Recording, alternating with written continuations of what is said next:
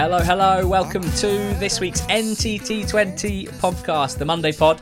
George Ellick is on the line with me, Ali Maxwell, and we're talking all things E F L. What was a heavily reduced slate in League One and League Two, particularly thanks to various frozen and or waterlogged pitches. Can you be both at the same time? Yeah, I think you probably can. Uh, uh, mm, mm. Bit, I mean, I wouldn't say uh, maybe. Mate, I guess so. Someone let me know. Uh, I'm sure we've got some grounds people who listen to the pod. George, uh, you spent your Valentine's Day Sunday with your one true love, Oxford United, on iPhone. Yes, I did. It was interesting for Oxford fans. Um, waking up on Saturday. It was on Saturday, it might have been on Friday. We were told that actually the game was going to be on Sunday.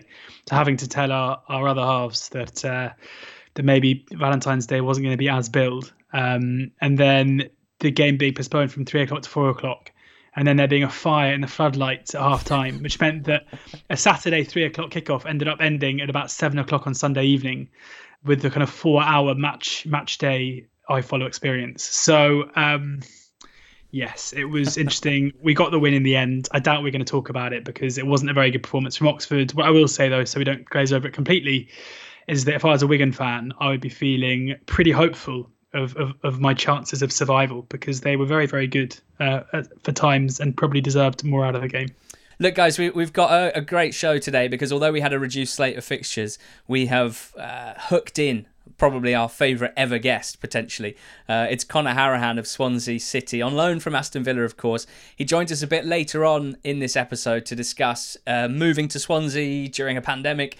Um, what an amazing start he's had, being involved in a, a championship promotion race and, and much more as well. It was great to chat football with Conor, an absolute student of the game uh, who loves loves chatting football. So, uh, as you guys well know, uh, someone who we have admired, certainly that left peg, for a long time. So it's brilliant to have him on the pod. Our chat with Conor is around the thirty-five minute mark if you want to skip ahead to that. But we will get through some weekend action now, starting in the Championship, George, where there were, I'd say, plenty of important scores at the top of the division, but we've got to start with a six nil. When there's a six nil, I think you've got to start with it. Watford six, Bristol City nil in this case, which I think was a, a delightful surprise for Watford fans who haven't been too enamoured with their recent performances, and probably not a great shock, George, for Bristol City fans who have been even less enamoured with their recent performances. Yeah, um, you know, for any Watford fan, um, I doubt many have really given much thought to the fact that this was probably as much to do with Bristol City as it was to do with them, but understandably so. I mean, at least for Watford, there was a clear possible reason as to why this happened, because they shifted to a four three three. Andre Gray and Troy Deeney didn't start. They started with three players in Ken Sema, Ismail Assar and João Pedro, who I'm not sure have all started together as a three for, for a long time, um, or at all this season, given they've been playing four four two for the most part. And it was those players who stole the show. I mean, Sarr, seeing lots of people saying, you know, the shackles were off him today. I mean, you have to caveat it by saying they came up against the Bristol City side who have been dominated like this in previous games. They may not have lost games six nil, but, you know, the, the shot count of seventeen four is, is a pretty familiar one because Bristol City have consistently over the last few weeks and couple of months have struggled to create chances and have been pretty porous at the back. And when you add to that the injury woes that they're currently experiencing, it's not a massive surprise. There are so many issues, so many issues with the, with this Bristol City. Um, just everything about their performance, from individual errors, from Viner, from Masengo, to just a complete lack of defensive shape, to an inability to really create much. Um, I'm pretty surprised that Dean Holden is still in charge there. We know that the owner is a pretty patient guy, and you know, he he's stuck by Lee Johnson during some some pretty shoddy runs in the past as well. And and maybe given that they are still mid-table, given that we are still in a pretty insecure time financially, he's taken the view that now is not the time to pull the trigger, especially when any new manager would still be coming into a side completely depleted by injuries and confidence as well. Um, but for Watford, it doesn't really matter that that's the case. It doesn't really matter that they've beaten probably the worst side in the Championship at the moment, because this will give them a totally new um, idea of how they can dominate this league. You know, players like Sarr and like Sema and like Pedro and Will Hughes and Tom Cleverley are now in a position where they've underperformed for so long. And I'm sure Xisco, the, man- the manager, has, has been at a loss to explain why he's been unable to get a group of quite clearly technically gifted players into putting in a, an attacking performance. Now he's done it. And hopefully, you know, they will be caught up on this wave. Hopefully for them, they'll be caught up by this and will be able to replicate similar performances both midweek against Preston and at home against Derby. My only concern is that we've seen something fairly similar once before, that they went and beat Preston four one at home earlier in the season. And we thought, ah, is this it? Mm. They then drew with Forest nil nil and then were beaten at home one nil by Cardiff. So proof will be in the pudding. Um, bit all eyes on, on Deepdale midweek. Brentford lost two nil to Barnsley on Sunday. I was absolutely delighted to see Barnsley um, pick up a win after what was, I thought, one of the most magnificent performances by a non-Premier League side against one of the big six uh, yeah. Premier League sides that I've seen for a long time. I was so enthused by the way that they played and felt bad for them, really, that they that they didn't get anything out of the game. Um, and to, to follow it up three days later, or less than, really, given they played on Thursday night, Uh, and Sunday lunchtime, to follow it up with the same intensity, um, putting pressure in exactly the same way on another side who are a good footballing side, and this time getting the win. Um, really, really impressive. And previously we've noted how against the top sides in the league, Barnsley, they've been picked off. You know, they don't change for anyone. They play this high intensity, high pressing, helter-skelter style, and it's it works so well for them that, that they are a, a really good side in this at this level, but they have struggled against the big sides.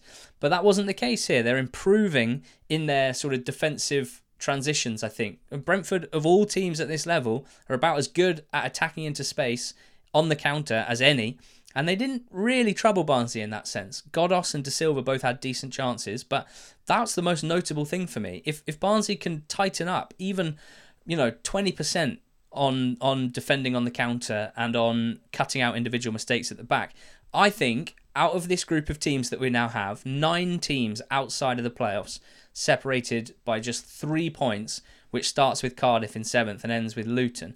I think if if you put me on the spot now, I would have Barnsley most likely to finish at the top of that group based yeah. on their recent displays, based on what I think is their highest possible performance level. And if they can raise the floor by what I've just said in, in terms of tightening up a, a couple of tweaks, then I'm all for it. Like, I, does that mean I think they'll make the playoffs? Probably not. It, it, you know, you'd need a Bournemouth, a Reading, a Watford, or obviously one of the top three to completely implode, and, and that doesn't seem too likely, but hugely, hugely impressive. Yeah, I mean, there's one part of, of Barnsley's performance. You know, we know that they press. We know that's what they do. And under Valérien Ismaël, if anything, that kind of pressing mentality has only increased. And that was what was incredible about the way they played against Chelsea, who under Thomas Tuchel especially have been incredibly good at controlling games in opposition's halves. We, we saw Burnley come out and press Chelsea in a very similar way. And slowly Chelsea ground them down and ground them down. And then by the able to break down that press and then control the game in Burnley's half. We saw what, what Barnsley did to them and prevented them from doing that at all. But normally, I always think, maybe kind of with a betting hat on as well, when, when clubs like Barnsley have taken on a Premier League side like that and put in a display like that, you can often see a bit of a bounce, because completely understandably, it would take a hell, a hell of a lot out of your players to spend ninety minutes pressing world-class players consistently and then coming off on the losing side.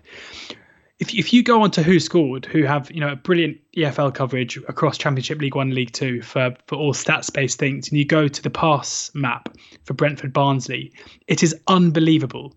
You know, Brentford dominated possession as we'd expect. They attempted four hundred fifty passes to two hundred seventy-five, but the distribution of those passes is absolutely incredible. There are al- almost as many touches of Brentford touches in their own box as there are in Barnsley's half. And that's despite Barnsley going one nil up after thirteen minutes. To show that uh, ability not to drop off, to keep that intensity and to completely prevent Brentford from having the ball in a central dangerous area, there is basically a hole in, in, you know, in between the centre circle and the penalty box in the middle of the park, where Brentford just weren't able to get on the ball, weren't able to get the likes of De Silva, of Godos on the ball in positions to be dangerous. It's incredible as an off-the-ball performance goes, especially due to game state. And if they can maintain that, especially after putting in the shift they did against Chelsea, then I completely agree. I think teams are going to really struggle to live with them. Small apology there for anyone who heard the screenshot noise. Uh, that was me screenshotting what George was talking about, the Brentford uh, pass map, because it is remarkable, and I'm going to tweet it off uh, N T T twenty pod. So thank you, George. That is uh, that's okay. e- excellent analysis. But yeah, I think a lot of people would have been a little confused. I can't edit that out because it's coming through the same channel uh, as you are. Uh, at the very top of the table, uh, Brentford were replaced by Norwich on Saturday. They played on Sunday, of course, but Norwich are there still after that result. A four one win against Stoke, George, that basically could barely have gone better after a, um, a well, after a poor week, right? Uh, or a, a poor two weeks. Uh, Tell that to Kenny McLean. a, poor, I mean, I... a poor one of, a run of run of results. Wait, is it McLean or is it Yanulis who made the bigger mistake? Yanulis was the one that ended in a goal. Yes, I mean that is true. I, mean, I, I think Yanulis is is almost more understandable because it's just a really, you know, you're you're always taking a risk when you're playing a, a pass inside from where he was. For for Kenny McLean, if you haven't seen this, watch it, because part of the there's a, there's an angle that's shown on Quest where it's from behind the Norwich goal, and you can you can literally see McLean playing the pass through to Fletcher, who is is he's not even like he's hiding in plain sight. He's like clearly there, and straight away McLean, you can see him being like, oh my god, what have I done? Like he can't even justify it, and he puts his hands in the air, and somehow uh, Fletcher misses it. But y- you are right. This for Norwich was back to their best. Um, they were irresistible, really. Cantwell was such a lovely goal to open open it. Buendia was probably the class act throughout. He missed a very, very good chance to open the scoring, but made up for it with a lovely left-footed finish. Timu back in the goals as well. Um, a little bit perturbed to see that Oliver Skipp played ten minutes of football when it looked like, you know, we're not medical professionals, but Uh, he looked like he thought he was in a in a pub having a chat with Tim Krul after the um, incident rather than on a football pitch. Um, so fingers crossed he's okay. Uh, and nearly one of the own goals of the century was came after that um, ball from Kenny McLean where Fletcher rolls it, Krul saves it, and uh, Grant Hanley so nearly just rolls it into the corner, um, but luckily goes just past the post. Um, yeah, a big win for Norwich, and I think any expectations that, that this Stoke side are going to be anything but mid-table fodder are, are, are slowly vanishing because they are, they've been poor now for a while, and if anything it's getting worse. Winless in eight for Stoke. Uh, if you stretch that further, one win, eight draws, four defeats in their last thirteen. The, the amount of draws in there reminds me a little bit of the run that Millwall went on, um, which ended not that long ago, um, where again it's they're playing games on such low margin, Stoke, rarely dominating them, rarely being dominated in them, that it sounds so basic to keep going back to Tyrese Campbell's absence, but the, the evidence is is pretty compelling. Um, in all competitions with Campbell, they won nine, drew three, lost three. And without him, won three, drawn ten, lost seven. And there's obviously more at play. There's more to it than one player. He's not the only player out injured, for example. But I think when you play games on such low margins, when you have someone like that who, from what we can see anyway, at this level is too good in the final third, too much quality, whether it's in terms of shooting or creating, as the case was as well. Um, that was probably more often than not turning a draw into a win or turning a loss into a draw. And and, and that you can kind of see that coming through now with the numbers. Um, and it's something that, that they need to work on. Like, we've never been enamoured with a Michael O'Neill team going forward, particularly as a as a really fluid attacking side, and that's what they need to achieve if they're going to reach, you know, if they're going to reach the next level, if they're going to be a um, a playoff side either this season or, or next. As for Norwich, yeah, I mean, what a Norwich-esque goal it was to get them started. That that little back-heeled one two, Cantwell, Vrancic back to Cantwell was magnificent. You had Buendia being peak Buendia, a scrapper and a creator all in one moment uh, to set up Pukki for a goal, then scored a marvellous goal of his own. Probably an underrated goal, to be honest. Weaker foot, first-time half-volley. Um, absolutely brilliant into the far corner, and then winning a penalty as well for Pukki to score. So um, good bounce back from Norwich. Got a couple of games to whiz through now, George. Uh, Reading one, Millwall two. Um, it struck me as quite a A good game, actually, quite an entertaining game and quite a, a close game. Both teams having chances, and actually it was notable to me how, you know, it was unusual that Reading didn't take their chances, because that's something we've kind of got used to this season in a tight game. Lucas João scoring a one-on-one. right? They, they got they got their fortuitous early goal though, which maybe is, is was a thing of the past for Reading. They did score a remarkable goal through Semedo, who's basically it's a bit like a couple of years ago Michael Doyle scored a goal for Coventry where he was just trying to absolutely launch the ball. You know, it was basically a fifty-fifty that he was trying to punt into the stands, and it caught the wind and flew in. Uh, that's pretty much what happened here with Semedo, I think. But Millwall, fair play. They've shaken off that poor run of form. Um, three wins, three draws in their last six. Uh, things are looking up, certainly. That's back-to-back win- wins now. Um, and, you know, contributors outside of Jed Wallace is, is what we've wanted to see from them. Um, I don't think they've achieved that consistently, so I'm not getting carried away. But good performance from Mason Bennett. Nice winning goal. Uh, Malone's been brilliant in the last few weeks, hasn't he, from left wing back? So they seem to be moving towards be- being that Millwall side that we recognised from early on in the season. I don't necessarily think it means they're going to go on, on some crazy playoff tilt, but a, a, a brilliant comeback win against a, a Reading side who who should have been ahead when João. Well, not that maybe that's harsh, but you, you normally expect João to finish those chances. Uh, what about Cardiff three, Coventry one? I feel like uh, as much as we're loving Big Mick and Kiefer Moore's um, partnership at the moment, and Moore's first goal, the skill and finish was absolutely sublime. I thought you had some really interesting things to say about Coventry on the Totally Football League show Extra Time on Thursday. Some concerns that maybe had, had kind of crept up on us, and this performance won't have done anything to quell those concerns. Yeah, um, their fixture list is is hellish, basically, um, and the form has been trending in a downward direction before this run of games. You know, they came into the, the Cardiff match winless in three, um, dropping points against Birmingham, uh, losing to Forest, and then and then drawing nil against Watford in what was a, a really good display. You know, we have to say that they were they were brilliant against Watford. In part, I think we have to put that down to a very, very poor Watford performance as well. I don't think it was necessarily Coventry forcing Watford to be poor. I thought they were totally stale that game. And I, that was seemingly the the performance that caused Xisco to to change things up on the weekend. Um, but that means they've now taken two points from their last four. They lost the two games as well previous to, to beating Sheffield Wednesday two nil. They've started trending down towards the relegation zone. Their next few games, you know, if you look on Wednesday, they've got Norwich at home. Then on the weekend, they've got Brentford at home. So they're whilst it's two home games, remember they're, they're not really at home, they're at St Andrews. They're playing first and second in the league. After that, midweek next week, they go away to Swansea. So they're playing first, second and third in the league in a row. It then gets a bit easier, but you've got Blackburn and Barrow, two sides chasing the playoffs, up next. Then follows Derby.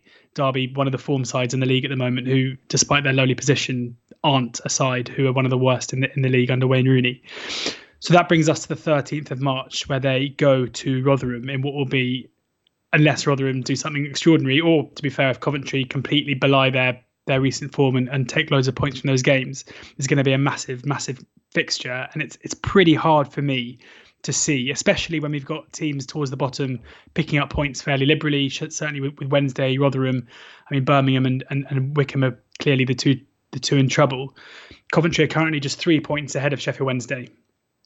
I'd be surprised if Coventry aren't in the drop zone going into that game against Rotherham. So I guess it, it's expressing concern about Coventry, not necessarily anything to do with Mark Robbins, not to do with their players or even necessarily their performances. Just the quirk of the fixture list means that they, unless they do something special over the next couple of weeks, are going to be playing catch up.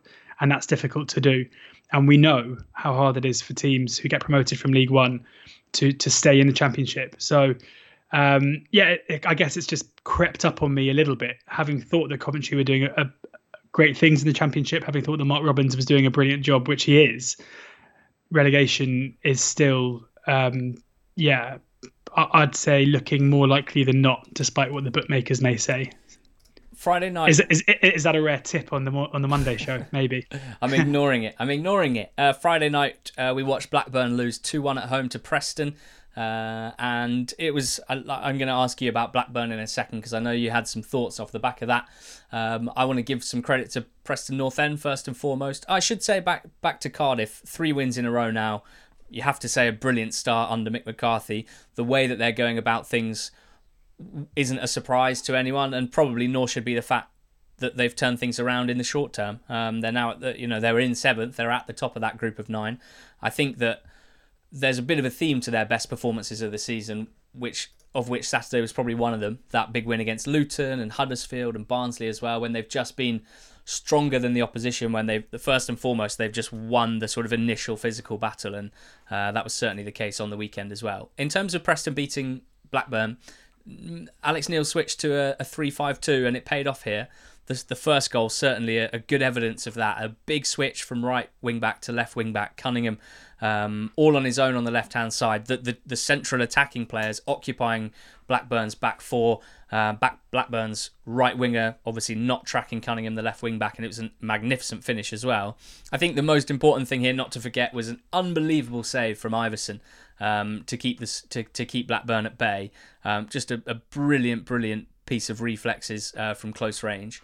And I think just, I think I spoke about Preston last week when they'd had a disappointing defeat, and I said, I think from now to the rest of the season, they're going to beat teams where you're not sure that they're, that they're favourites to win, and they're probably going to have some poor performances again in games that you might expect them to win. You know, six of their starting eleven had started less than ten games this season, which shows you the lack of continuity that, that Neil's working with. But with a win that included a tactical switch that paid off, just reminded me why I like Neil as a manager and why I think Preston are, are, are lucky to have him, to be honest. So I'm looking forward to seeing what this new iteration of North End will look like over the next year or eighteen months. I hope that Neil is at the helm to oversee it, because uh, I, I just find them an interesting club. I know that they uh, that there's a lot of frustrations uh, from the fan base about the players that leave uh, and quite often the, the recruitment that, that comes in to replace them. But um, yeah, I, I enjoy uh, enjoyed this win for, for North End. George, of course, Rovers were heavy favourites. Um, and they, they didn't deliver, and it feels like we're saying that quite a lot at times. Yes, I was really disappointed um, with this performance in kind of every aspect, I guess. Um, give Preston credit because they were, were very, very good, especially first half. Well, I mean, th- actually throughout, because first half they were aggressive. They forced the game to be played in Blackburn's half. They were fairly direct when on the ball, um, but were, were quick to press Blackburn as well, and, and wouldn't let Blackburn play their game of making the pitch very, very big and, and being aggressive out of possession themselves. Second half, it was a totally different game where Preston was suddenly happy to drop in and deploy a low block and restricted Blackburn to basically no chances. They didn't really fashion anything. So many balls into the box high towards Armstrong that were easily dealt with. Um, it was a bit of a tactical masterclass, I guess, from Alex Neil in that res- in that respect. But um, it, it just felt for Blackburn like a complete lack of understanding about how to impact the game. It was so frustrating to consistently watch the ball shifted out wide in the second half and then crosses put in the box and headed away time after time. You have good ball carriers. Why not deploy them through the middle? Try and make some inroads into that into that low block by carrying it through the middle rather than being forced out wide the whole time.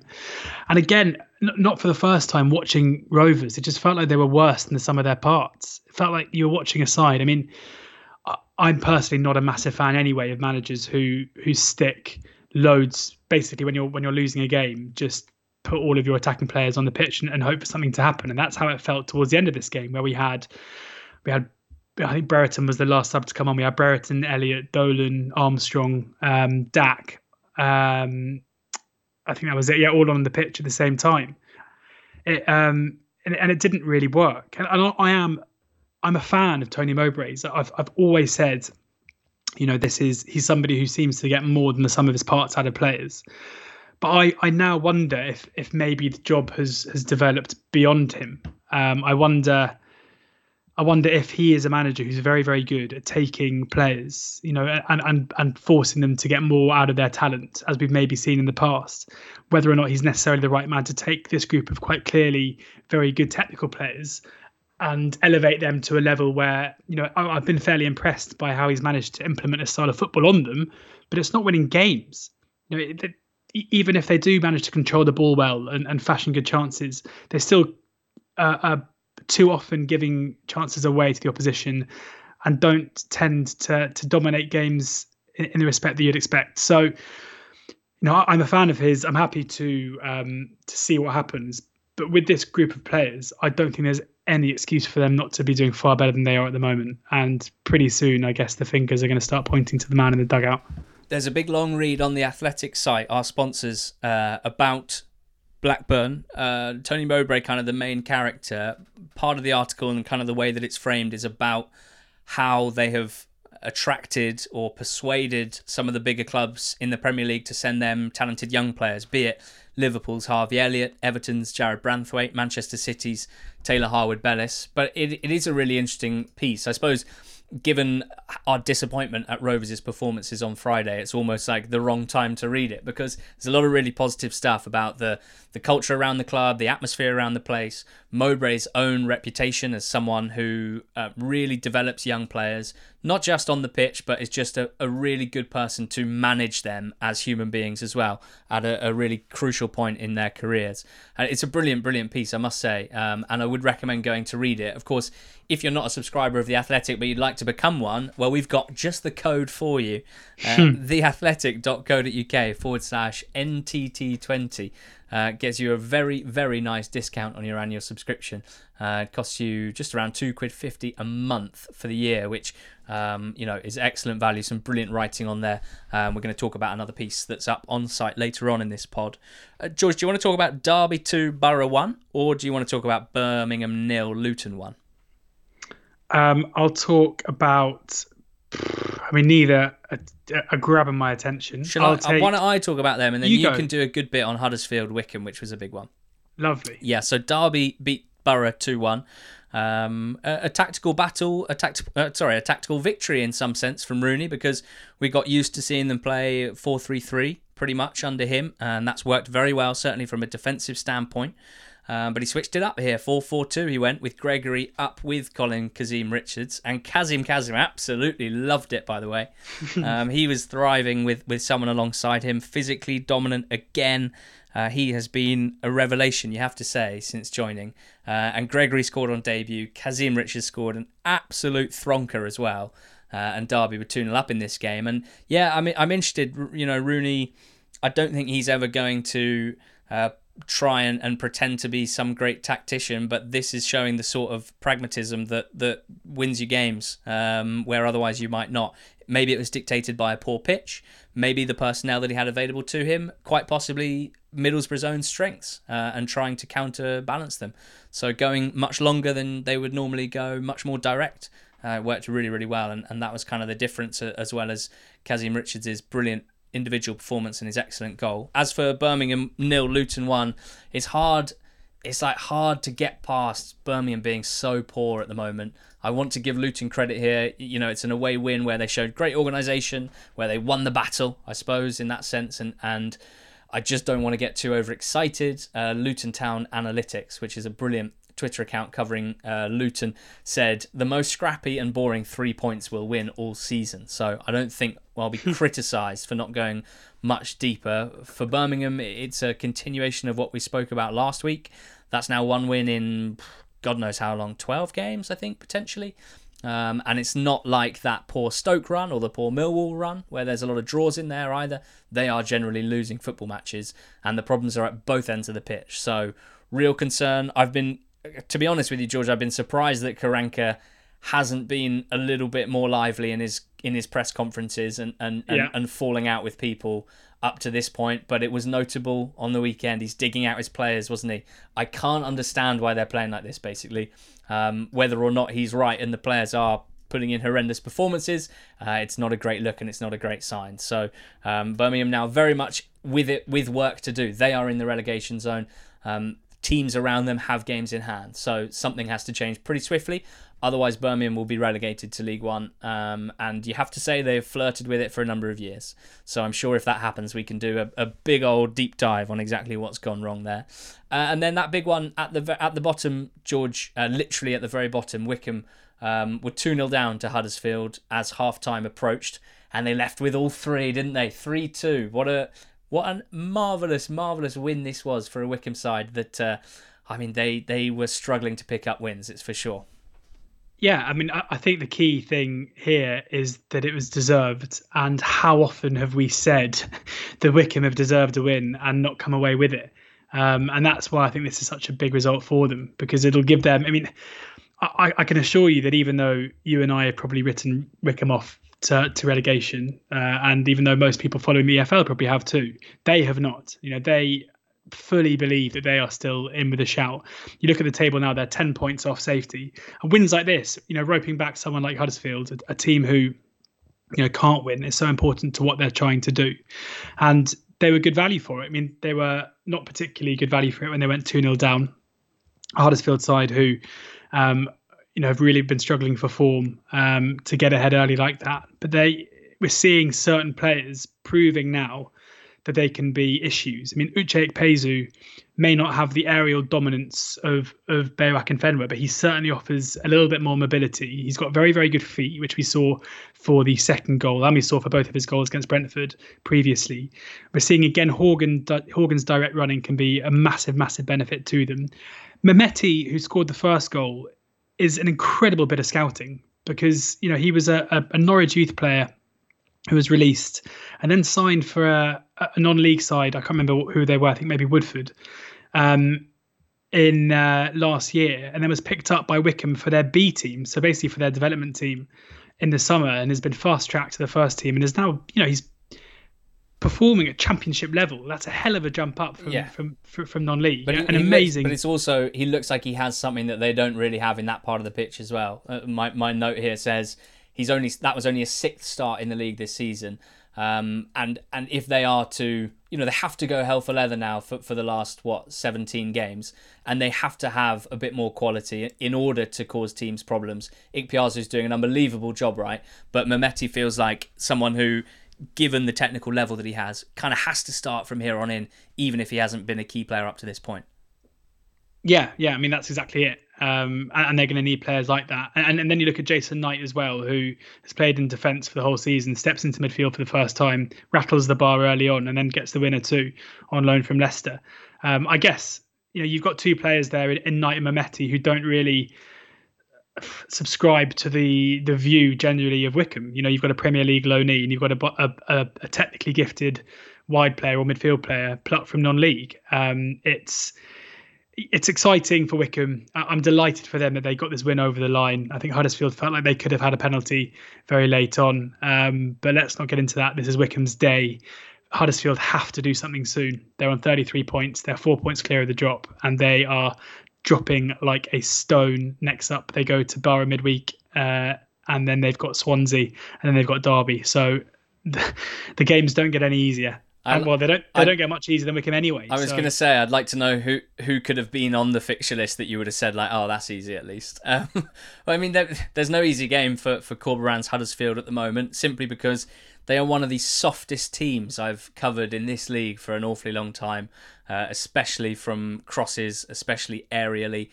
I mean, while occasionally playing some nice stuff, Uh, and admittedly, earlier in the season, even more so, some really nice patterns of play going forward, some really encouraging attacking play, and I will I will stand by that, even if it's slightly less in evidence right now. I, I mean, there's a lot of people who who are saying that looking at the current performances, that, you know, relegation is a genuine threat, and therefore, in order to avoid that, will they need to make a change? I mean, it's a, it's certainly an interesting question, especially because the chairman himself was the one who made that, you know, bold call, binning off the Cowley brothers and getting Corberan in in the summer.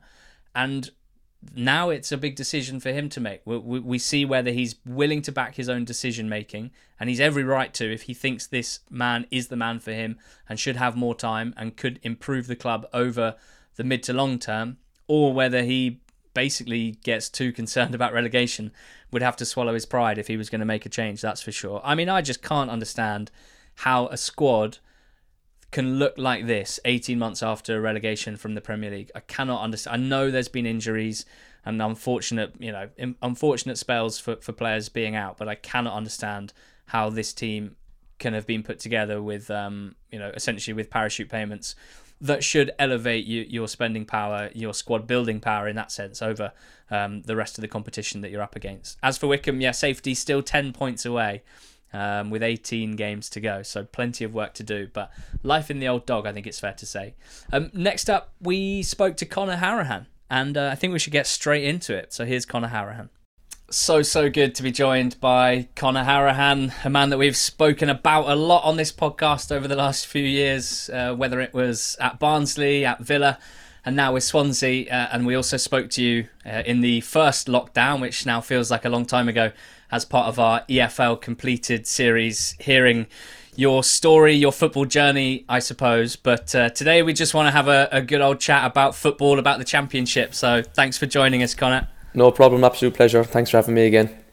The reason it came about is that I wanted to, to let you know that George and I had had given you a big up on Sky on Friday night in our segment. So um, I sent you the clip and you said, yeah, yeah, no, mate, I was watching that live. I saw that. Yeah. Don't worry. I watch every single game that I can possibly watch. And I was reminded that you really are a, an absolute football obsessive, aren't you? Yeah, yeah, I do watch a lot, a lot of games. I, I've got to be honest, um, even more so now being in the flat away from the family. But um, I did see that clip live, um, and uh, hopefully Broughton is watching and listening, but uh, I've only turned thirty a couple of weeks ago, so I'm not too old just yet.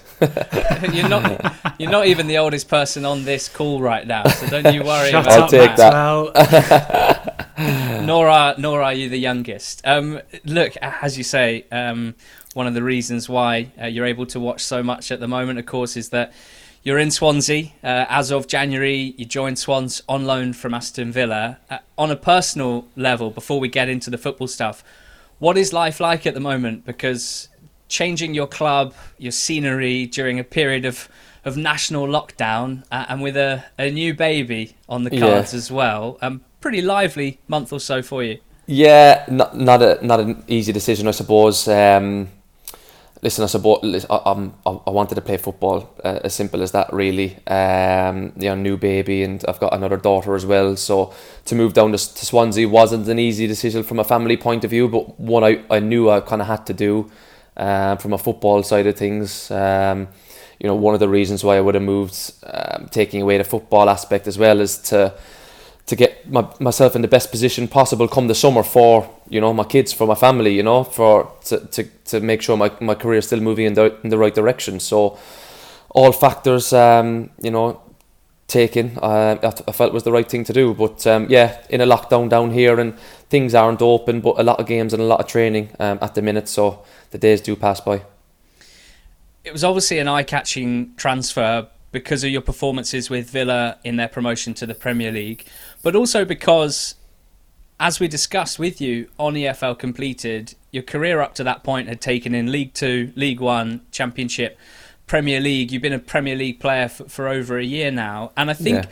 when you see how it's being reported and how Dean Smith discussed the fact that he wanted you really around because of the character and, and what you can add on the pitch, but you were the one, as you've said, adamant that you just wanted to play football, even if that meant dropping down a level. Yeah. I mean, I suspect that there are a lot of players who, especially during a period of lockdown, especially with a new baby, and especially having reached the Premier League maybe a year or so ago, might have just kicked around, might have stayed and just maintained that status as being a Premier League player, if not necessarily getting many minutes on the pitch. Like, what is it about you where yeah. you're just... I remember you telling us you left Sunderland before you'd even basically played a senior game because you just wanted to play football and you didn't think that was going to happen there. So this is a real theme for you. Yeah, I don't know. Um, it just didn't sit well with me to be sitting around at Villa. Yes, I might have been there. I was there four years and achieved, you know, a nice little, a few bits with the club. And obviously I have a fondness towards the club, of course. But I didn't see where it was. The, I didn't see it as a good thing to do for my career, career-wise, basically. Um, you know, as I touched on earlier, just turned thirty, really eager and keen to try and, you know, achieve um, as much as I can before I finish. So sitting around at Aston Villa wasn't kind of on my list of things to do, to be honest with you. You know, growing up as a lad, um, my dream wasn't to train all week and not play on a Saturday. You know what I mean? It's it doesn't it doesn't it doesn't sit well with me. It's just not me, you know. So I thought, what was what, what's the best thing for my family and my career? Um, and it, I felt the right thing to do was to go out and play football. I had to be honest with myself as well and say, I'm not really going to play here at Villa, and and that's mm. n- not an easy thing to admit. But you know, I'm I'm I feel like I'm a good, honest guy, and um, you know, I I I'm, I don't shy away from honest conversations. Um, and I had to face up to the fact that I wasn't going to play. So, you know, um, taking that into a factor as well, I just felt it was the right thing to do. And dropping down leagues and people saying, oh, you know, did you find it difficult to drop down? Not really, because I went from Sunderland, Ipswich, all the way down to League Two. So it's it's no it's no different territory to me, if I'm being honest with you. It's mm. dropping down to hopefully, um, you know, my further plan down the line to go back to the Premier League. That's what I want to do, um, and hopefully that will be the case. I mean, you're certainly left with an enormous amount of good feeling. It's obviously just a loan, but but the Villa fans who appreciate not only your, your role in promotion, but in eighteen starts in the Premier League last season, including those last four games when the club secured survival, and you started all four of those. You started the first two games of this season as well, and uh, and then really haven't had much of an opportunity since then. When you made the decision to, to move in January, uh, what happened from that point? Uh, how how did you learn of interest, and how many options did you have, really? Uh, obviously, you chose Swansea, but you know, yeah. did you have a, a couple of offers on the table? Yeah, it it was bubbling away, I suppose. I probably um, made the decision in my head anyway. I listened, there was talks between the club, and for people that are probably listening and don't really know, it's not as easy as me saying to the manager, I'm going on loan. There's a lot of conversations to be had. You know, it goes to the C E O, goes to the, probably the owners. You know, we're we're in a pandemic. You know, we had the outbreak at the club, you know, so... But just before I left, I thought, is that going to ruin my chances of going? So there's a lot of things that that that happens between, you know, starting the conversations and then ending up down in Swansea. Um, I felt probably mid-December, t- coming towards the Christmas period, I wasn't playing again, and I still wasn't kind of coming on in games, and I felt, yeah, I'm going to have to leave here, I think. Um, like I said, the club really were fantastic. There wasn't any kind of real tough, you know, loud voices, arguments or anything like that, you know what I mean? There was nothing like that. I've, I've, they know how much I love playing the game and, and want to succeed in my career and the journey I've had, so they were trying to support it as best they could. Um, they felt it was good value for me to go out and loan, and hopefully they'll add value to themselves come summer when it comes to business, and let's see what happens. But um, yeah, in terms of um, chats and talks then, I didn't really want to go permanently. I, I, did, I didn't, you know, with... Money, money. I suppose, first and foremost, who, who could afford me? You know, clubs are struggling for cash, like we say. Um, so we felt loan was the best thing to do, and and um, we'll see what happens in the summer. And um, Swansea came calling. Um, there was a few others. Bournemouth, I suppose, is, is well documented. They were probably the two closest clubs. Um, and there was a couple of phone calls from, from other clubs as well. But um, probably the most interest was Swansea and Bournemouth at the time, really. And what an unbelievable first few weeks you've had uh, in the white of Swans, or electric blue, uh, whatever colour that away kit is that you've yeah. played in as well. Uh, three goals in three games. You've played against the other two uh, of what looks like three teams gunning for two automatic promotion spots, although we know you can't say that so early in the championship with the quality on show. But just talk me through the, the arrival and being thrust straight into the games, the experiences uh, uh, so far at Swans. Yeah, it's um, it's it's obviously, listen, it started off really well, and you know, I'm really eager and, and hungry to for that to continue. Um, obviously I came down here, and like I say, we were just after the outbreak in the club, so I hadn't trained really for ten days. I was in isolation for ten days. I'd I'd got into Villa maybe for a couple of days before actually leaving, um, and I knew on the horizon was a cup game against Forest um, on the Saturday, I think, and I was hoping to. to get the loan deal over the line before that game, because I thought that would be a nice kind of betting in game, get minutes under my belt. Um, I hadn't played in the F A Cup for, for Villa, so I wasn't cup tied because of the whole outbreak. Like I say, they put out the, the younger lads against against Liverpool, so I thought it was a perfect opportunity. And Swansea felt like that as well, that they wanted to get me down and playing in that game to get me going. Um, so luckily enough for myself, um, the deal got done maybe on the Wednesday or Thursday. I was ready to play by the Saturday against Forest, and um, yeah, it was it was a great betting in game. Got sixty-five minutes or so under my belt, and um, kicked on from then really. And uh, like I said, yeah, it started off well, but you know, you, you can never get complacent in this in this game. So you know, hungry and, and working hard for more really. Yeah, kicked on well. Uh, just about covers it. Your first three games in the championship for Swansea, and you've scored three goals. Two of those goals coming against Brentford in what was it, in an equaliser, and against Norwich in a two nil win. So, not only have you scored big goals, but they have been against the two teams that you are at the moment competing with for a place in the Premier League. So, what did you make of those two sides? And it must have been a massive positive for, for you and, and Swansea to come away unscathed from both.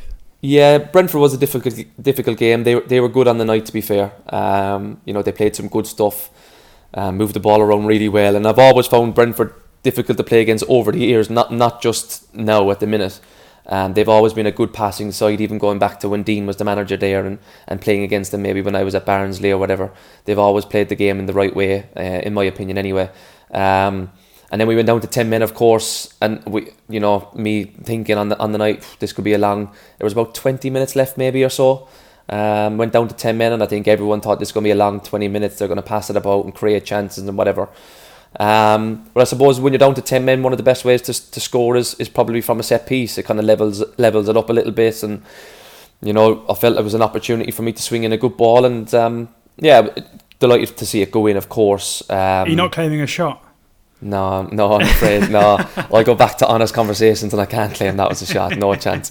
Um, but delighted to see it sail in. It, it, it took.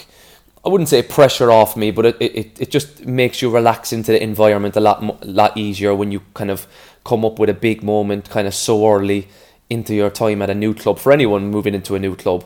Um, and it's it's made, you know, the settling in period a lot lot easier to come off the pitch and go into a dressing room that was buzzing in, in my first league game, big game, as you said, against Brentford. And um, to kind of be the guy who's, you know, scored that goal as a new player, it, it was brilliant, and, and like I said, made that settling in period much, much easier. Was there a bit of frustration that there weren't fans to see the next two? Because if the first was lucky against Brentford, the two strikes against Rotherham and Norwich couldn't really have been pure with that left peg.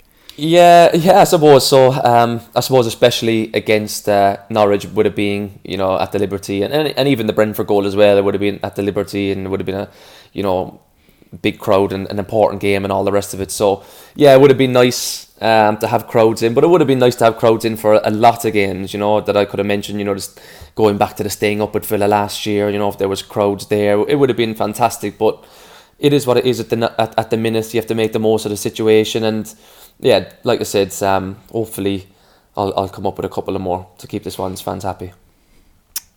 You've obviously had a very good relationship with Dean Smith at Villa. Um, talking of another manager now, in Steve Cooper, who you're playing under at Swansea. And I mean, I personally think it goes pretty under-noticed how good a job he's doing at Swansea. Mm. You think back to, to the job that Graham Potter did in keeping Swansea mid-table, and that earned him a Premier League move. You've got Steve yeah. Cooper in his first club management job in domestic football, in just his second season, having Swansea punching above their weight, looking for an automatic return to the Premier League. Uh, how's he been to work with in the first few weeks?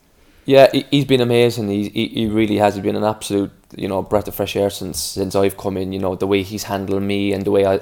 I look at the way he handles the group, and he, he's been he's been terrific. Um, you know, the lads spoke so highly about him. I got a good vibe off him when he made a couple of phone calls to me to try and get me down to Swansea. Um, the fit just felt right. Um, how he came across in the phone call, it didn't come across like, you know, a, a, a different character as a manager and a different character at home, which a lot of people have, that kind of work character and home character.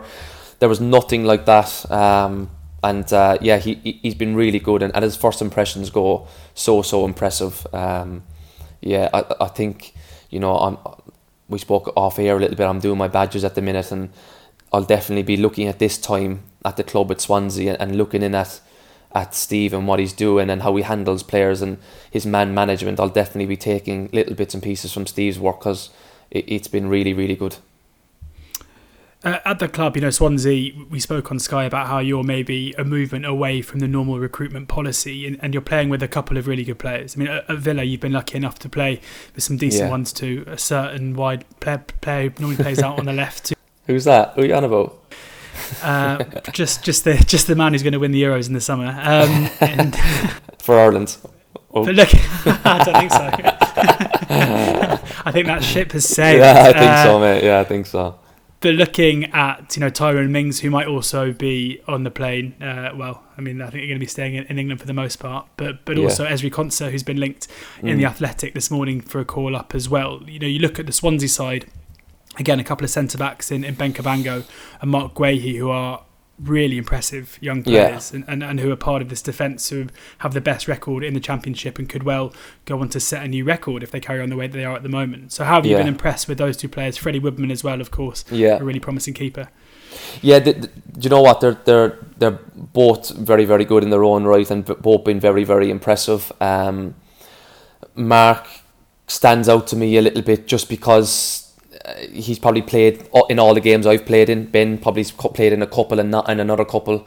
Mark's been really impressive, um, strong, quick, playing on the wrong side as well of a three for, you know, his right footer and coming back in, into the play, makes it look so easy. Um, and for lad with, you know, so young and to have that kind of defensive record as you're speaking of, uh, spoken about, he's been really, really impressive. Ben has as well. Freddie's been brilliant, but there's been a good mix as well. You know, um, Mark's got Ryan Bennett usually to him on the right hand side in the centre of that three, and then he's got Jake Bidwell, another experienced lad, kind of looking after him as well to the to the left of him.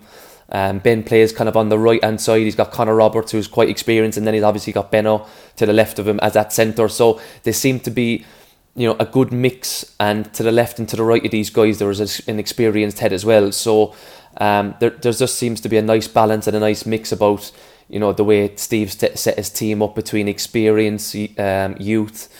Um, so, yeah, things moving in the right direction. But like I said, the three lads that you've spoken about, the young, them being kind of um, English and young and whatever, they're, they're, they're all very impressive in their own right and have a bright future in the game, definitely.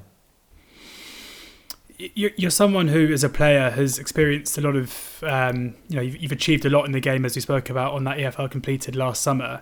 You've also been a part of a side who've lost at Wembley in an attempt to get up to the Premier League as well. So you, you've you've had the highs and the lows, I guess, yeah, in terms of trying to do that. You're coming into a side now who, as we mentioned, have a fairly inexperienced manager, a fairly inexperienced squad of players. Is there anything you're doing kind of deliberately in order to try and use your experience and use what you've been through in order to help you guys be successful in this promotion attempt? Um, not really at the minute, I suppose. Um, I suppose... You know, the manager obviously spoke about my promo- like couple of promotions I've got, and that will be important to the group and the know-how to try and get over the line. Um, listen, I've had two promotions, but they've both been through the playoffs for me. So, you know, I'm I'm kind of relatively new-ish to hoping to go up in the top two. But I suppose the group last year and the manager obviously got beaten in the playoffs, and they will have taken a lot from that. And it looks like they have. They've kind of, um, you know, gone about it in the right way and looked back and evaluated on maybe why they didn't make it maybe to the top two, um, because they obviously got in relatively late in the season, didn't they, last year.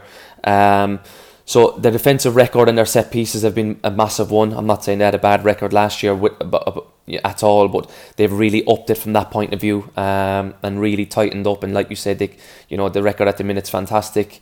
Um, and I suppose just learning on the job and learning from the experience of last year and, you know, bouncing questions off me now and again, um, and trying to bring out my play on, on, on the field is, is the most, I would say, you know, trying to, you know, bring that quality, um, bring that little bit maybe in the top half of the pitch that I've always been relatively decent at over the course of my career, um, to try and win games. Because like I said, over the over the course of my career, it's always been how many goals and, and assists can I get to make myself stand out from other players. You know, I'm not, you know, physically the biggest. I probably don't break play up the best, you know, I, not the quickest at all. So over the course of the last five, six years, I've always said to myself, how can I stand out from others? And it's always been goals and assists. So hopefully moving forward in the next coming months, I can keep bringing that to the team.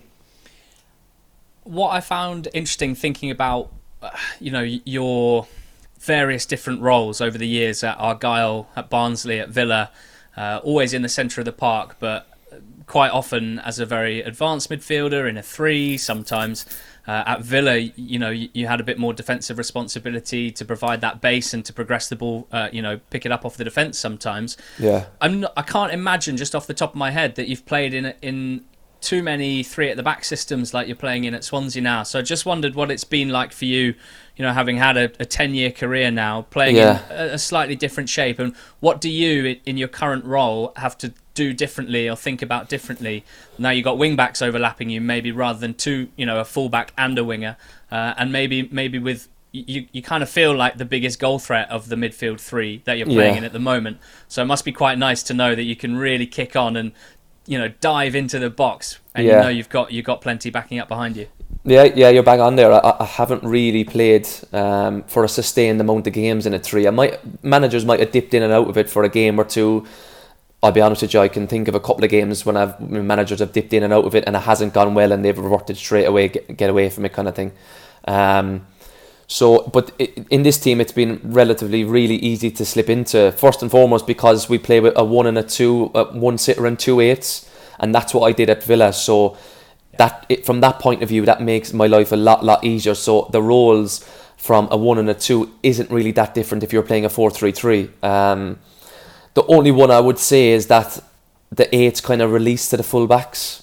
Sometimes the the, the wing backs get penned back a little bit, and obviously you don't have a winger. So you have to be the one to kind of release. Um, he doesn't really want the strikers doing it and them be- becoming kind of too far back um, in their own in their own kind of half defensive third. They want he wants to keep the strikers higher up the pitch. So that would be the only one I can think off the top of my head where the higher the fullbacks um, advance from the opposition, the eights have to get out and close the space. Um, but from an attacking point of view, real license to get forward and get in around the box, which is music to my ears, because you do have three centre backs behind you, you know, so there is security there to really um, be that person to get forward, try and get in the end of things, makes things happen in the final third. Um, so from that point of view, there's there's a nice balance that, you know, my main job is to try and create and be more advanced out of the three that's in there. So it's brilliant for me. Conor, before we let you go, because we know that you're enjoying your football at the moment, and there's a double header of M N F, which started five minutes ago, yeah, no, so yeah, we'll let you get back here. to it. No, I'm joking. uh, you know, we'll have a lot of Plymouth Argyle and a lot of Barnsley fans listening uh, to this, because you are still a very popular player there, and that was certainly the case. Um, you know, the reaction from from both sets of fans last summer when we did the pod with you was was massive, um, and it must be great for you to see both sides, both clubs in such good positions at the moment. You know, Argyle aside, Yeah. who had their off-field issues when you were there, now looking very good both on and off the pitch, and Barnsley under Valérien Ismaël after that amazing escape last season, you know, taking on a couple of decent West London sides uh, and doing you a favour, certainly on Saturday, yeah. uh, sorry, on Sunday as well. yeah, yeah. Yeah, no, listen, um, they're, they're both doing fantastically well. Plymouth, obviously, when I was there, had, had a lot of problems off the pitch and was um, was kind of getting to grips of it when I left. Um, you know, the manager there has obviously signed a new four-year deal recently, or a new long-term deal anyway, and um, they seem to be moving in the right direction, which is fantastic. Great football club. Um, you know, like I said, getting back to somewhere where they should be, in my opinion. You know, when I was there, it was League Two, and you know the club is too big for for, for League Two. It, you know, they're they're a well-established team, in, uh, you know, Championship minimum, League One. So it's great to see them moving well. And Barnsley, yeah, listen. You know, such a fun club to myself. Um, you know, the club are moving in the right direction as well. I'd love if they got an outside chance of making the playoffs, and they do have the outside chance. Will they make it or not? It may be difficult, but if they keep bringing results like that to the to the table against Brentford, you never, never know. But um, yeah, you know, huge fan memories with both clubs, and uh, yeah, keep looking out for their scores all the time. Every weekend, they're they're the two scores I look for. Um, you know, one, you know, Barnsley and, and Plymouth uh, after the games I play. Be careful what you wish for, Conor, because what if you I know, I was third, thinking, Barnsley uh, finished seventh? I know, yeah, and we, we miss out. You never, never know. But hopefully, hopefully, fingers crossed, we may make the top two. Listen, it, it, there's a long way to go, and there's going to be twists and turns. You can't get too excited or too low with the, the way the results are going at the minute. You know, I think we've got nineteen games to go because we've got a couple in hand. Other teams have got, you know, seventeen, eighteen, whatever it may be. But, um, you know, exciting few months ahead, and Um, one as a player that you really want to be involved in. Like I said, going back to this is why I came here, you know, to be involved in that promotion chase, better than sitting around at Aston Villa, that's for sure. Conor, I've just got one really random question before we yeah. let you go, um, because I'm a bit of a squad number purist, and yeah. this is super weird, but uh, when you made your Ireland debut twenty seventeen yeah. against Iceland, yeah, you were wearing number three. I was, you're right, yeah. You what? Ha- Did they think you're a left back? Do you know what? I actually don't have an answer for you. I really, really don't. Um, it was one of them bizarre moments when I walked into the dressing room. I got told the night before I was making my debut for Ireland, and I was like, what a moment. You know, I've, I've worked so hard to, you know, a goal that I've always wanted to tick off, make my moment, you know, kind of make my debut, sorry. And um, I walked into the dressing room, and we didn't know the team, but I got tipped off that we were, I was playing. Right. And I walked in and I was like, I'm not playing left back, am I? Cause, and I was like, surely not. I can't be playing left back. And I, suddenly the nerves went through the roof. I couldn't, because obviously you get into the dressing room, you know, you might walk out onto the pitch. And the way Martin Martin O'Neill was the manager at the time worked, he named this team relatively late. Um, didn't name it the night before, but because it was my debut, he may have wanted to tip me off or whatever to settle the nerves as best as possible. And uh, I thought, no way, I can't be left back. But lo and behold, I ended up as a centre mid. So all, all, all well. Listen, we didn't get the result on the night, but um, yeah, no, a, a fond jersey to me. But I don't have it up on the wall because everyone thinks number three on the wall. I'm not sure about that, but um, but yeah, no, it, it's uh, it's a fun one, of course. I love it. I love it. Well, thank you so much for giving up your time on a Monday night. Um, we've been loving watching you, uh, obviously, back in the Championship. And hopefully you get as, as, as good an appetite for talking to us on podcasts as you do for playing football, because um, we, we've loved chatting to you, and, and hopefully we can do so again soon. Yeah, no problem, lads. Thanks for having me, and all the best with the work you're doing. It's been it's been great to watch. Cheers, thank you. We'll see you again on Friday night, ten fifteen on Sky. Can, uh... Keep putting in the good words. All right, buddy, thank you. Cheers, Cheers, guys, thank you. Okay, in League One, we got to start with what I think might be a world record, you know, a world first, George, because Sunderland played Doncaster on the weekend. Donny, above Sunderland in the table, looking to impose themselves. And instead, what happened was Aidan McGeady assisted four goals and Charlie Wyke scored four goals, all with his head from McGeady crosses. Cross, head, score, repeat, as the Quest commentator said, which I thought was quite a nice line. I mean, this is absolutely unbelievable, isn't it? It is. It is unbelievable. Uh, yes. Um, I mean, especially in a game where um, the away side missed two penalties, and that's not, it's not even noteworthy here. Um, yeah, absolutely incredible. I mean, it shows just how good Aidan McGeady is, um, that he's able to get on the ball in these areas so consistently, get his head up and put the ball on on the bonce of uh, of, of Charlie Wyke consistently. Uh, I mean, if you are um, Butler or Wright, the the Doncaster centre-backs, you've got to be thinking to yourself, like, how have we let this happen? How have we, you know, surely after two, after three, you're looking at McGeady when he's on the ball out on that left-hand channel and you're thinking to yourself, right, where is he? um, but consistently wasn't the case. Um, some really poor defensive work as well in terms of defensive shape for um, a couple that should have been offside, but the fullbacks, um, you know, not in line with their centre-backs and keeping him on. And for, for Sunderland, you know, it wasn't, It wasn't necessarily a brilliant Sunderland performance. It wasn't necessarily an amazing Donny performance. Donny, sorry, it wasn't necessarily a particularly poor Donny performance, except for that. You know, they still created a fair deal at the Stadium of Light. Um, Sunderland didn't create too much, except for those uh, those those four headers. But you know, when you're three nil up after after half an hour, you don't really need to do much more. So um, again, in the same way, I guess that with Watford, they can use that that result as a catalyst. Sunderland, you know, dispatching a side who are up at the top of the table, Um, will further, you know, show them and their their fans that they still think. I mean, certainly the um, the narrative around Sunderland fans at the moment is um, is the automatics is still on the cards, and more results and performances. Well, not necessarily performances, sorry, more results like that, and and you know, you can see why. Yeah, I mean, they're in sixth spot in that last playoff spot at the moment. On the old points per game, they are, I think, eighth or ninth. So they definitely have a lot of work to do if they're to, to even reach the playoffs, let alone the top two. But if Charlie Wyke continues on this run of form, he's got ten goals in his last eight games, and he's flown to the top of the League One top goal scorer chart. See you later, Luke Jeffcott. Um, Sunderland, ironically, haven't had a striker looking this deadly since Josh Madger's spell in, in the twenty eighteen nineteen season, and uh, of course there he is scoring two for Fulham in the Premier League now, uh, a couple of years later. Um, there's there's another interesting piece on The Athletic about Sunderland, actually, and it's, it's mainly, I found it really good detail uh, about the takeover. Um, Cyril Louis-Dreyfus was at the game. He would have enjoyed watching uh, what I think is a world record. Um, four assists, four headed goals. Um, and yeah, some, some good detail in this piece by Michael Walker and Phil Buckingham uh, on the Athletic site, which I would recommend reading. Um, in terms of the new chap, I mean, he's very young, isn't he? He's, he's in his sort of early mid-twenties. Um, exceptionally rich Frenchman whose family used to own Marseille and who's kind of grown up in and around the, the Marseille uh, club and operation. Uh, and there's a quote in here which says, he will be hands-on. He'll be in regular contact with Johnson and Speakman. Louis-Dreyfus will be invo- involved in the appointments of a new academy manager and head of recruitment. Those are expected to come inside the next month. A heavy emphasis will be placed upon data and analytics as plans are drawn up for what is hoped to be a transformative summer transfer window.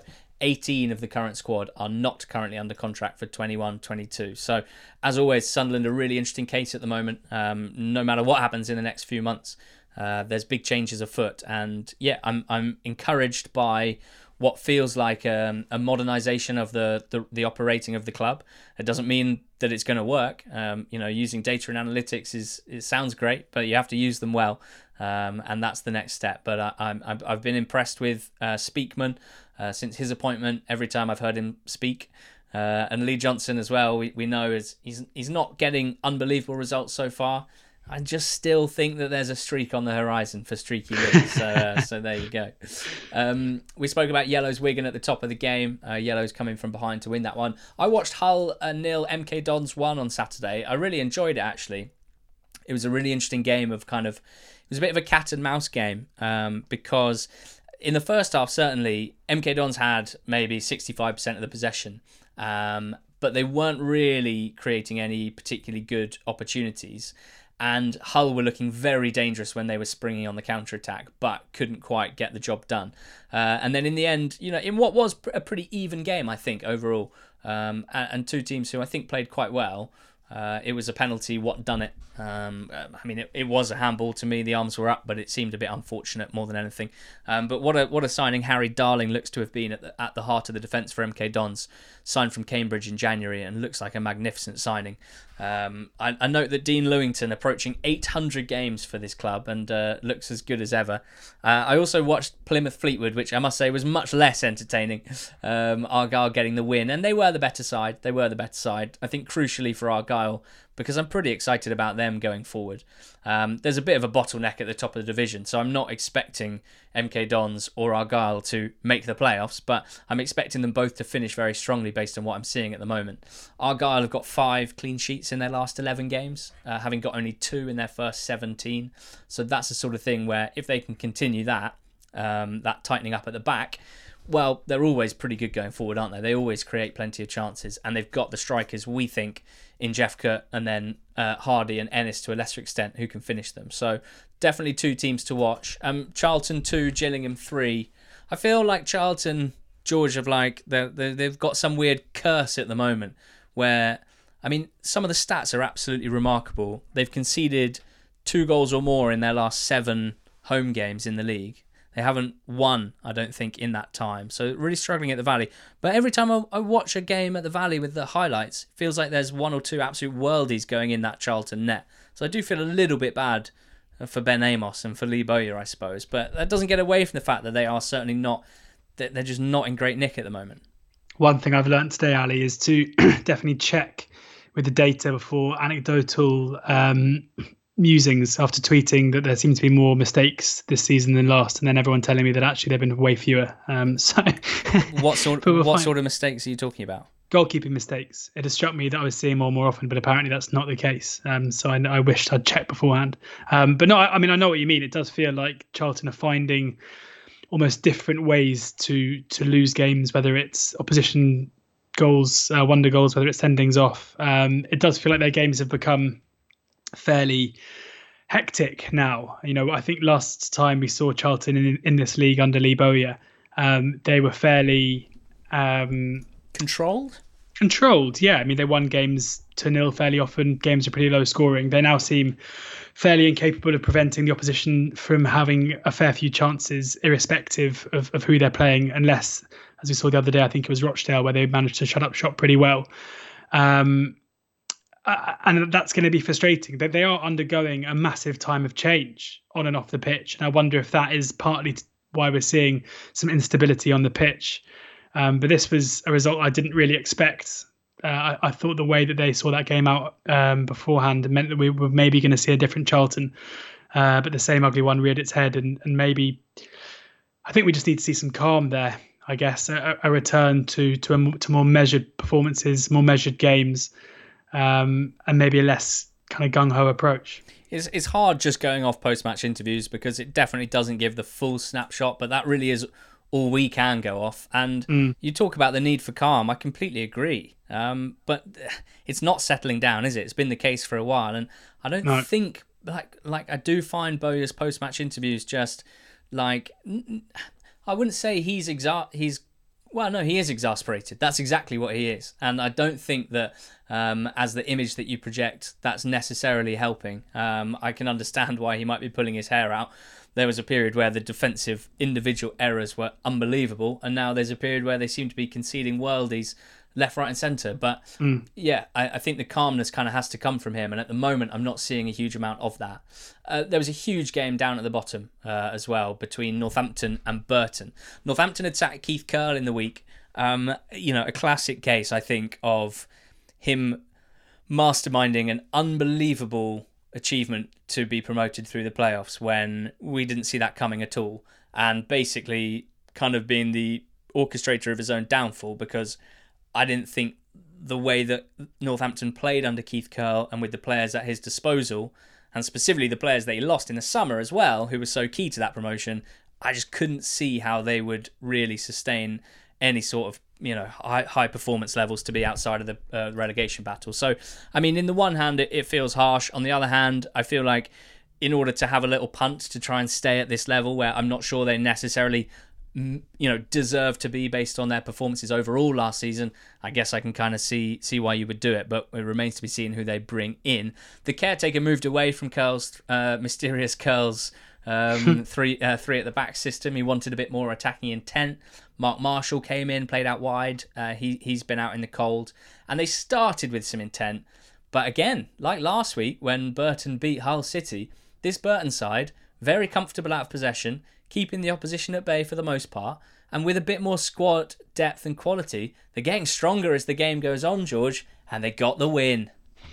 Yeah, they did. Um, I, having spoken a lot about Brewers and how I thought this was going to be a turning point, I was a bit concerned when the first fifteen minutes all went Cobbler's way um, and they hit the bar and they kept going to, I can't remember who it was in the um, in the stands. Uh, it was a Cammy, but they kept going to him and it was like, yeah, Northampton was still well on top here. And slowly we saw um, Burton's new qualities start to shine through. And, and this is such an important win for them. You know, we talk about Wickham and their win. This is a Burton side who who were similarly detached and, and are now clawing their way back into the um, into the mix again. Sean Clare getting the assist for the first. So it's again seeing a new addition, uh, putting himself right into the, you know, into the important areas that he needs to be in order to, to try and keep Burton up. Um, uh, Park hitting the post as well early on. And I think for, for Hasselbank, it's just a case of riding this wave for as long as possible. It's a case of just getting as many points at the ball, because the chances are this run probably isn't going to continue. They've won two games in a row. They're unbeaten in four. Um, but they've got a... Oh, no, so they they lost to, to Ipswich. So they, they've won three of their last four. But they've got to just find a way to, to get as many points on the board at the moment, because they, they definitely have the quality in terms of personnel to get out of it. And maybe when the results do start to turn, because there'll be a difficult point between now and the end of the season, they've got to put themselves in a position where they've leapfrogged a couple of other ones, and it's and it's up for those those teams to chase them down. Yeah, Northampton themselves have failed to score in nine of their last twelve games. So clear where an improvement needs to come. Uh, I'm I'm not that confident that it will, if I'm completely honest with you. Some managerial news of sorts in League One is that uh, Kenny Jackett, Portsmouth manager, uh, is not going to attend matches or training from Thursday while he rests and recovers from an operation. Uh, he's due to have a mole removed from his forearm, so we, we really wish him well and, and strong recovery. Assistant manager Joe Gallen uh, is going to be in charge in caretaker capacity. They've got a game against Bristol Rovers. Uh, Kenny Jackett said, "The information I've been given is that I'll need about two weeks rest and recuperation after the operation. Uh, it's a big period for us, and it's a precautionary and elective surgery on my part. Uh, I feel very positive and confident in the procedure ahead." So that's really positive. Of course, Shrewsbury have been without their manager, Steve Cotterill. Uh, some news from him last Thursday, Aaron Wilbraham had revealed that he has been placed on a three-day steroid drip to improve his covid nineteen condition as he continues to fight the virus. So certainly not out of the woods yet, Steve Cotterill, and, and someone else for whom, you know, there, there's there's been some fantastic coverage of the good run of form that Shrewsbury are in, Steve Cotterill's contribution to that, essentially from his hospital bed uh, on speakerphone at half-time and stuff. Um, but I think well over and above that, just uh, I think there con- needs to be continued appreciation of what he's been going through, and uh, and sort of well wishes that his health yeah. that his health improves.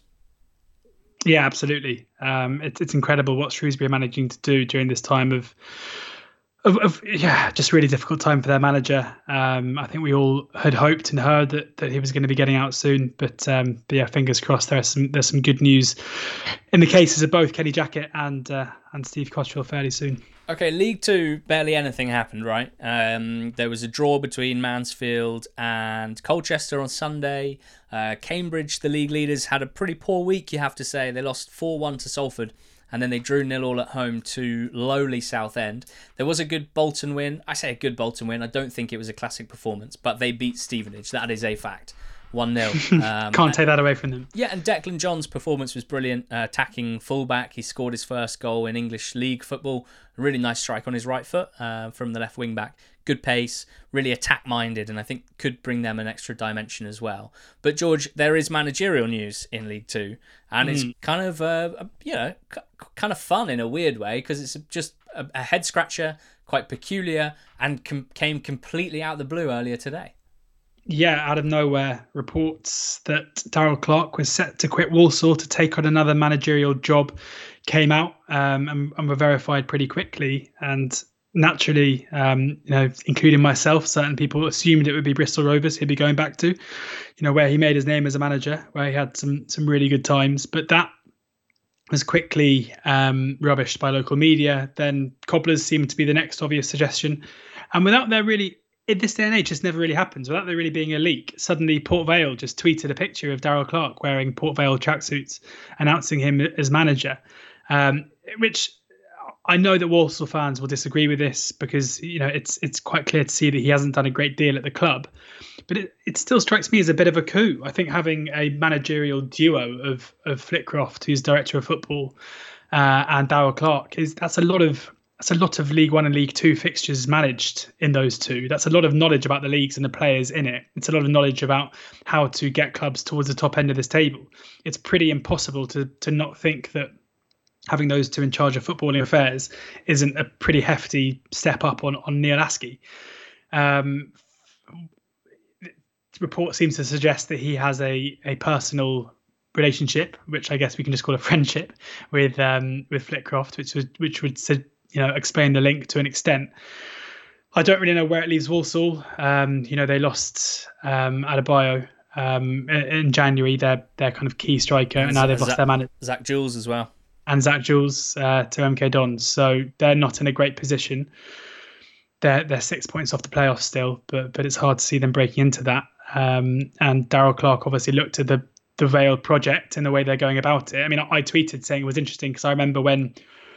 When you um, interviewed Darryl Clark, it was pretty stark and, and obvious to see how much of an input he had on all things Bristol Rovers beyond just playing. You know, he was talking about the club itself and, and how he felt that he was responsible for, for quite a lot of things that were going on off the pitch. So interesting that he decided to take on a role not only with a director of football, but a director of football who has been a manager um, since since he retired. So you would you would anticipate would have a fair bit to say on managerial affairs. So interesting to see how that gets on.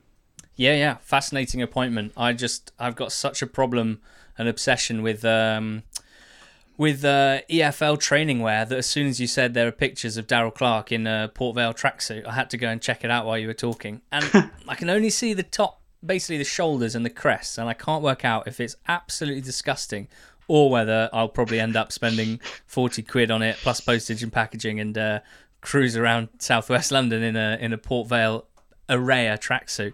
Uh, we'll Lovely. Find out. But I'm looking forward to seeing how Darryl gets on at uh, at Vale. Um, and yeah, I'm not one hundred percent sure where it leaves Walsall. I'm still reeling from the news myself because I've been recording all afternoon and I haven't really been across it. So we will discuss Walsall's managerial search uh, in due course, in length, hopefully, p- potentially on Thursday's Totally Football League show, Extra Time. I uh, hope you'll join us on that podcast. Make sure you're subscribed to it, uh, and hopefully you've enjoyed this Monday podcast with a bit of bonus Conor Hourihane. Just really really uh, wow, what a treat, what an honour uh, to have him on the pod chatting football. Um, shame not to get Conor Hourihane. And yeah, Conor Hourihane, well done George, that's a nice way to finish. Uh, have a great week everyone, we'll talk again on Thursday.